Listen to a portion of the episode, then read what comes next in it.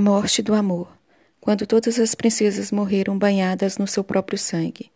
O universo girou em partículas indivisíveis, pulsos e artérias expostas, em potes de geleia, um portal aberto em matérias de jornais locais, outro corpo caído e consumido pelos noticiários, comentários patéticos de uma vida arruinada, a linda morte do amor em corpos de princesas esqueléticas, a maquiagem sublime e os sorrisos estampados nas mídias, mostrando a alegria de uma tarde de domingo. Felicidades em likes, vestidos reluzentes, alegria em um frasco de refrigerantes, cordas em chuveiros, lençóis presos nas janelas, estiletes afiados, cartelas de comprimidos receitados pelo psiquiatra, o lembrete da mãe sobre a mesa antes do café da manhã, a solidão exposta no barulho solitário da porta de entrada, o vazio, o barulho silencioso da solidão Todas as princesas mortas sobre seu próprio sangue numa tarde de domingo. A morte do amor no final da página. Apenas uma manhã, delicada com cheiro de anil. Hoje eu acordei acidentalmente, com um cheiro de anjos no ar. Os meus sentidos estavam mais apurados e uma paz imensa invadiu meu ser. Nem mesmo me arrependi de meus escritos. O dia estava mágico, encantado. Sentia-me como nunca antes. Meu coração sorria e os meus lábios obedeciam. Mas os escritos tinham que continuar. Deprimentes, mesmo assim, tinham que continuar. E aquele cheiro adocicado que contaminou o ambiente. Os anjos sorriam para mim naquela manhã natalina, e eu me vi surpreendendo minha face com um leve sorriso. Mesmo tendo todas as princesas banhadas em seu sangue, algo poético me acompanhava nesses escritos deploráveis. A morte talvez seja mesmo sublime, até mesmo para corpos ainda jovens e cheios de sonhos, e o dia todo se mostrou adocicado em meus pensamentos sangrentos. Continuei manchando as páginas delicadas de gotas vermelhas. Em cada história que emergia, minha mente doentia e sangrenta.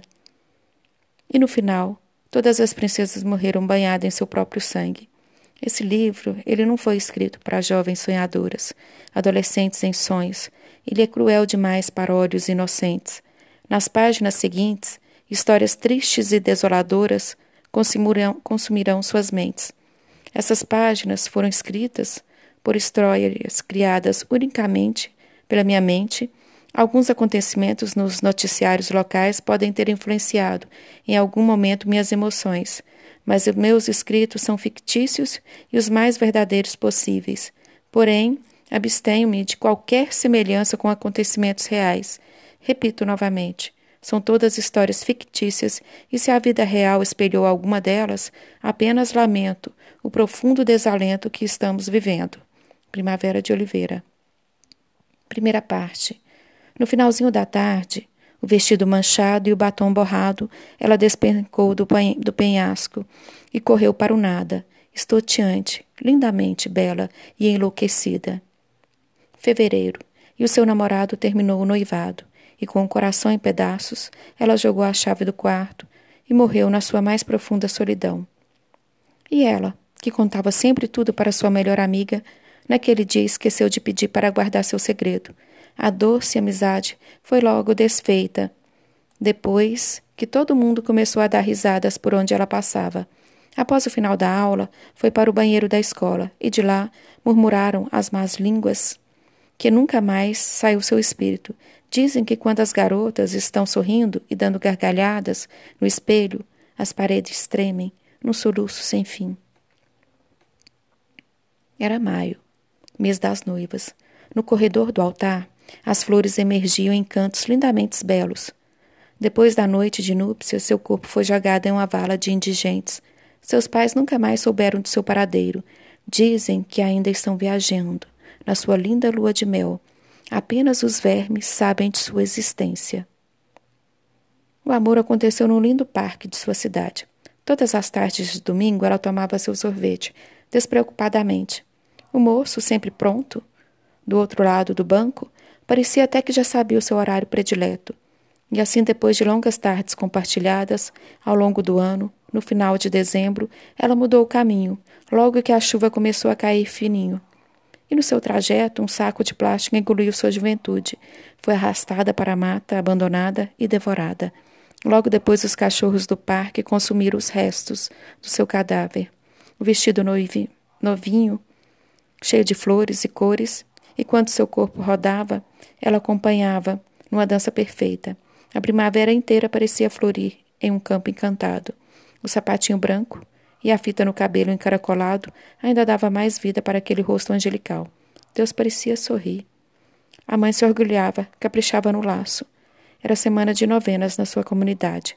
A fé sempre forte e presente nas reuniões da família. No domingo, após a liturgia, o vestidinho florido foi brincar na porta ao lado do altar. Eram muitos vasos floridos na entrada. E cada flor guardava um cheiro. Depois da missa dominical, todas as rosas murcharam. Depois de uma semana, um agente policial entregou um par de sapato encontrado na estrada vicinal, a alguns quilômetros da igreja do bairro dos Operários. No corpo sobraram apenas algumas pétalas pisoteadas. O namoro começou na juventude, apenas 14 aninhos. Ele, um rapaz bem mais velho, comprando doces e bonecas. Nos seus 15 anos, ganhou um vestido sedutor. Foi estuprada naquela noite, mas continuou o namoro. Ganhava roupas de mulheres adultas, perfumes, batons, sapatos de salto alto. E quando completou 18 anos, quis terminar o namoro.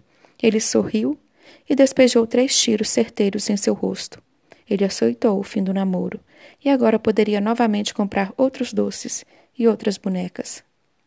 Dedico esse livro a todas as princesas interrompidas em seus sonhos, num sonho eterno, banhada em sangue e desespero.